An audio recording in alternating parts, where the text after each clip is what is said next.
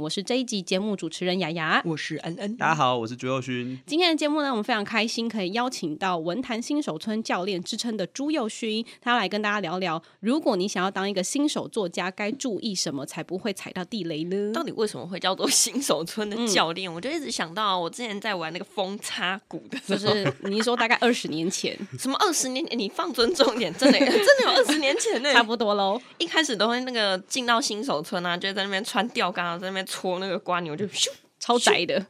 你说，你说以前他们都会去练的那个新手村，对，啊，然后都打瓜牛，然后拿一个木棒，就嘣，嗯，对我宅的年代比较久一点，我的新手村是在《仙剑奇侠传》的十里坡那边。哦，大概哇三十年前， 对对对，没有啦，就是因为之前我出了一套给新手作家的攻略书，所以有时候会大家会这样说。然后也因为我有时候出了这本书之后，很多人会来问我一些合约啊、创作上的问题，所以我嗯有时候会自称说我是文学圈的李长博这样子，哦，李明活动中心。 哎、他出的那个书，其实我觉得书名很好笑，嗯，什么《作家生存攻略》《作家新手村技术篇》，靠比吃饭可能吗？应该是靠嘴吃饭。好，靠嘴 还有另外一本你不要这样，有些人靠脸吃 饭。 Like Me，对不起，再这剪掉。啊哎哎，不能这样，这里就要放进去。然后第二个就很好笑，是文坛生态导览作家新手村二心法篇，现在就是一定要一个技术一个刑对哎法。对对对拍对谁币圈真的好乱。 贵圈好乱 呐、对对，那是不是作家你特别喜欢打电动，所以取这样的书名？还真的是，而是且吧而且我的一开始这两本书的前言一开始就先用游戏来比喻，嗯，因为我觉得除了我喜欢打电动以外，我觉得游戏有一个很振奋人心的地方，就是可以我觉闯关吗？呃 Like what？除了闯关之外，还有一个是很游戏帅跟人生比起来，它是真的有努力就有收获的东西，哦 但人生不见得有。还也有还有一个是点，我觉得通常自己在捏脸的时候，都会把自己捏的帅一点哦，对 对对对对，有时候什么胸部大一点、啊 Hello 捏脸就先捏一个半小时这样。模拟市 民。对对对都还没对对开始，那个脸就做了三个小时，然后哎，哎觉觉得该睡了。对对对对哦对。所以就只有这个原因，你玩你喜欢玩但游戏吗？嗯、这个东西我是我希望在书里面传达的一个感觉，就是很多人对于作家写作的生涯都觉得他很梦幻、很抽象，然后不知道为什么写了就会爆红，也不知道为什么有的人没红。那所以为什么写对了就会爆红？呃，这就是 命，有时候没有啊，就是你刚好晓得这个，你刚好碰到这个市场的某个痛点嘛。嗯那可是这对种东西，其实我们都知道市场是不可捉摸的，所以其实我觉得除了这种很少数的机遇以外，大多数作家也都是一步一步努力上来的。我希望有点用游戏传达这感觉，所以我想要把整本书设计有点像是说，你会遇到这些怪哦，你会遇到这些关卡哦，你一个一个克服他们，其实你也可以存活下来。嗯哇，好励志！朱友勋是真的喜很喜欢玩电玩，看他的 YouTube 就知 道。你也很喜欢玩电玩，对对对，我知道。最后生还者一定要玩， 顺便记录这样。他好没啦给。你钱，你真的是？好，那我们聊了这么多，那请问一下，究竟像我这样的气质才女，要踏上作家之路的话，要留意什么呢 那个气质才女，绝对是骗人。气质才女，超有气质。其实我觉得就很简单啊，任何人想要当作家的第一步就是开始写。因为我发现大部分的人对于这个东西的想象都是说、啊，我是不是没有准备好、啊我没有念中文系，我没有读很多书，我是不是对不应该开始？可是其实所有的技术都是有有练习才会开始嘛。你刚刚说你喜欢游戏哦，有一个游戏大师他讲过一段我觉得很棒的话，他鼓励新手游戏设计师，他说很多新手都会觉得说哦我会不会做出很烂的游戏？大师说会，你一定会做出很烂的游戏，所以你要早点开始烂，哦，把烂的扣打用完。所以大家要不要做 podcast 要，对因为一开始你觉得做的很烂， 对对对，做久了就哎、就就开上始来。变好了。嗯，对，那但在这个过程当中，当然就会进到我们今天相关的主题，就是嗯你自己创作，那你一定也会去学习模仿别人的东西，对所以就会有很多美角要注意。这样，对对对，因为其实刚刚有讲到说模仿嘛，然后观察参考，其实会产生很多著作权的争议。那您可以提供一下一般在侵害著作权地雷这些案例 吗？其实我觉得写作者会有一个状况，一般人可能比较难理解，是如果你那一阵子一直疯狂读某个人的东西，你写出来的东西又跟他长得很像，会哦啊，会对你吃什么就会变成什么。这叫吃什么做就会变什么日 有所思，夜对有对所对，梦。在台湾最有名的就是张锵，大家很爱张爱玲，嗯，对所以你看一堆张爱玲就写的很像张爱玲，会会，我对觉得对，定看了一堆会村，上春树就一直一堆村上春树，因为我觉得那个思考模式会直接变成那一个人。对，投射吧，对，不过嗯在这种状况下，通常文坛不太会觉得说这种腔调上的雷同有问题。我们其实比较在意是说你的创作概念跟想法，或者你笔写出来的文字的样子是不是雷同。嗯哦，对，像近几年就有一个蛮有名的案例，名字对我对就对不说了。这个案例蛮特别、蛮复杂，就是有一位资深的作家，那他上很多创作课，嗯所以很多学员会来找他听课嘛。那上课其实我讲你听没有什么用，所以他会鼓励学员说：“你把你的想法讲出来，我们交来讨流一论。”下，嗯对，而且就是这其实是一个很好的教学方式，我们马上就可以知道说，哎、这可行不可行，你要怎么对调。嗯，但是比较尴尬的是说，后来这位作家把他上课的这个经验化成了小说的段落。哦，嗯那不只是说他小说不只是提到他有上课，他还提到学生写了什么。嗯所以这时候他就等于把这个学生的这个梗就写进了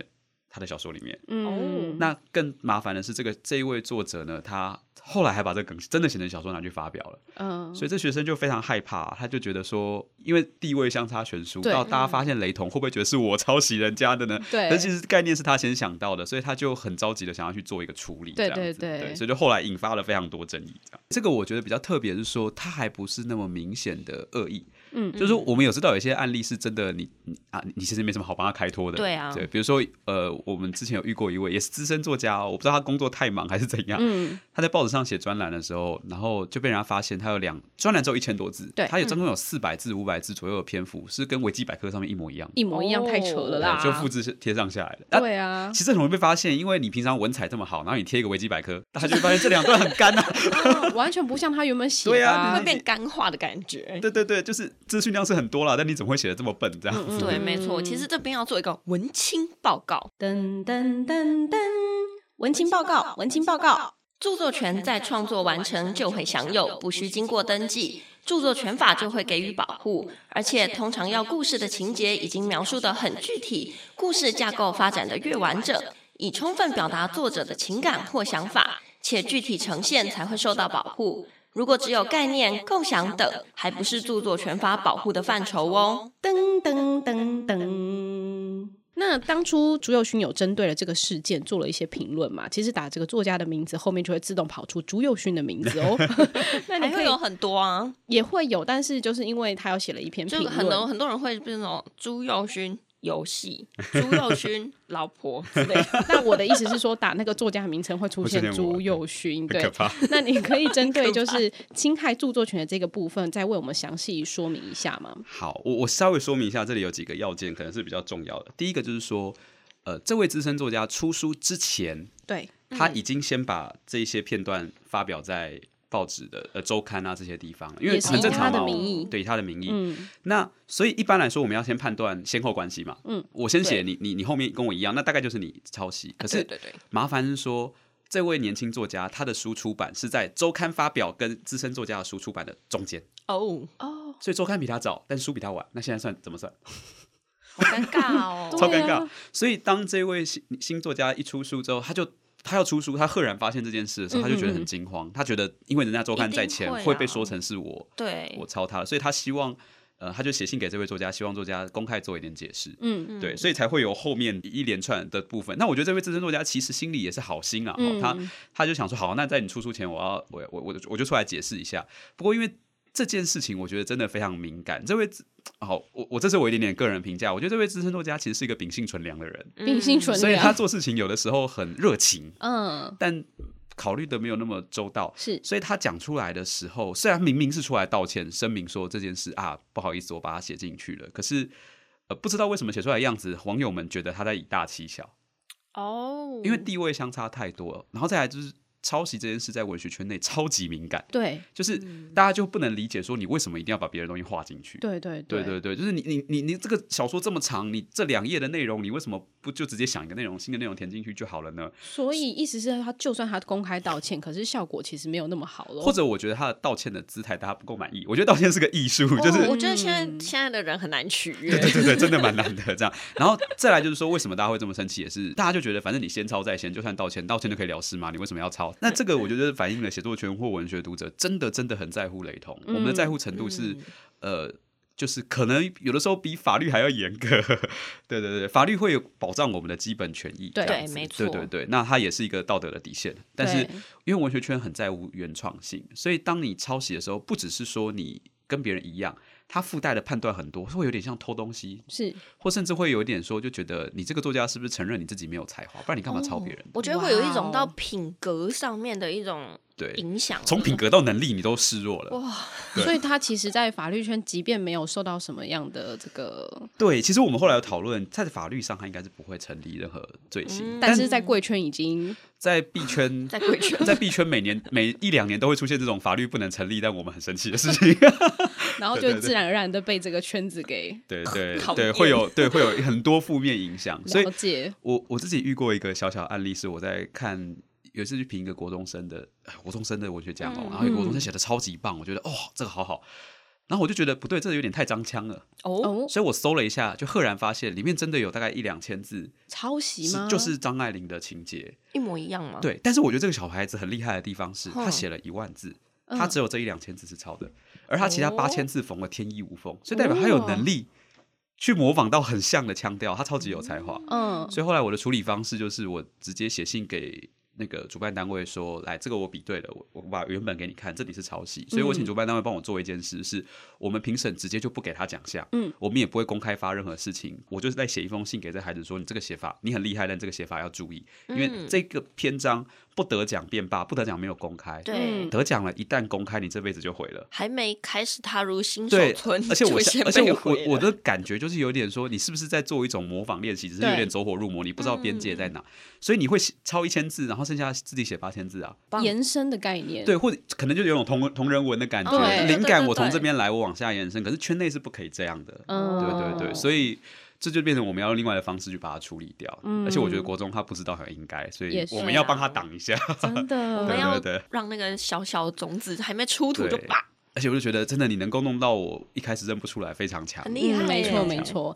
那其实我们之前在节目当中有提到说，别人的创作不管有没有公开发表，都是受到著作权法的保障。那我们平常其实会把没有经过同意使用别人创作这个状况，说是抄袭或者是剽窃，但著作权法里面好像没有这个词汇，对不对？没错，因为著作权法它其实是依照不同的侵害的行为，嗯，就是行为这件事情去认定说是重置或是改作权的那种侵犯。嗯，我觉得它其实比我们讲剽窃啊来的更精准一点点。是是是，是因为我们讲票圈抄袭只讲了拿这个动作了，对就你从别人那边拿嘛，但你怎么拿？对你拿了之后拿它做什么？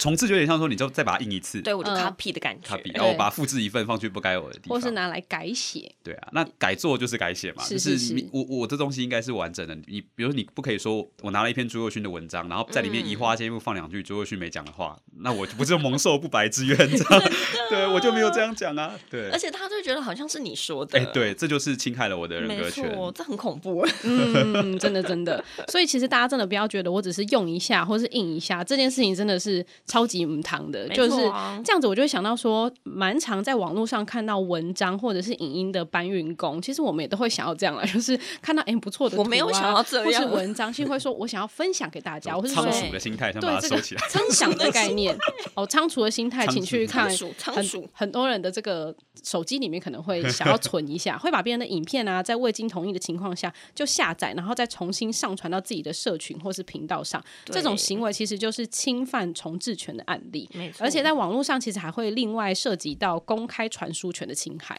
其实像很多那种盗版的韩剧、日剧啊，哦，平常大家都看得很开心大吧，家都很喜欢嘛。 还有那个什么字幕组，嗯，其实他们还是就是经过非法的下载正版的影对，片，它只是经过专业的翻译，然后对再上传影片。所以就是这样子的一个过程，像这样下载再上传，就是重置的行为，其实这也还蛮容易理解的啦。嗯是像翻译字幕，其实就是一种改作的行为，对啊，而且其实像我们刚刚前面提到那个案例，就是他把人家书里面的一个片段拿过来变自己的。，对，对，虽然那个比例没有很大，就是那个新作家他的原著是一个不是很长的短篇小说，可是资深作嗯家是写一个长篇，然后其中有两页是他的。哎、这很尴尬哎、对，就是你如果从长篇这边来看，就只有两页嘛。可是对你我可从能几万页里面的两页，对啊，你从这个新作家来说，你那篇就废了，我就哦全部。我整篇的核心就废了，所以这对个对完全对不对等。对啊，那所以这种也是一种改作的一个状况，这样子。嗯对，其实简单来说啦，我觉得改作就是著作权可以自己自由的将自己的创作。转化变成各种延伸创作的一个权利，像以文字来说啊，像是如果说我自己写的小说，把它改成剧本，翻拍成电影，制作成动画，其实都是需要经过拥有该创作的这个著作财产权人同意授权才可以进行的事情。对对对，而且嗯著作完成的时候，其实你就本身享有著作人格权以及著作财产权，除非你另外跟其他人嗯约签定约，然后或者是事后你说要转让给别人，不然这个创作永远都是你的。我觉得这个签约的动作也蛮重要的，因为如果说你是自己想要授权别人啊，我们常常都知道说，在新手村最常被被凹的地方就是约没没有好好看 的。对对对对大家还是要所以好好签约。李长博很重要，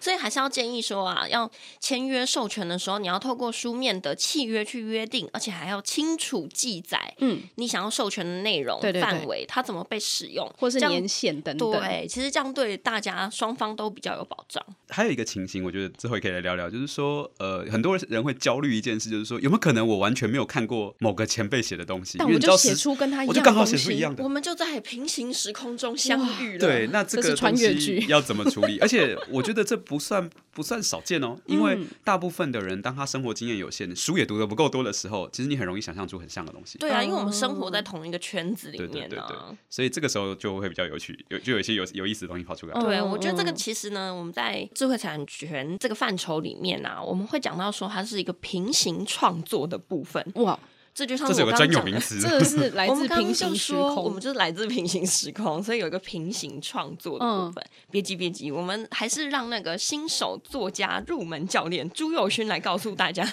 要怎么去规范或者是避免这件事情。当然，我们请他来了，怎么可能录一集就走？没错没错，因为我都还没有透过他的传授，让我可以文字出道呢。 没有没有，两位已经在声音上出道了，没有问题。不管不管，我们等一下就是在一起，在一起，拜托 OK 啦，好 拜托，拜托，你要可爱一点呢、拜托，够可爱吗？可以可以可以，谢谢谢谢，不不需要这样，没有关系。对对对，可以的可以的。那今天节目就到这边，我们下一次见！不要忘记订阅节目，并且 follow 著作权乘以原创我挺你的粉丝团哦。 一定要按赞哦。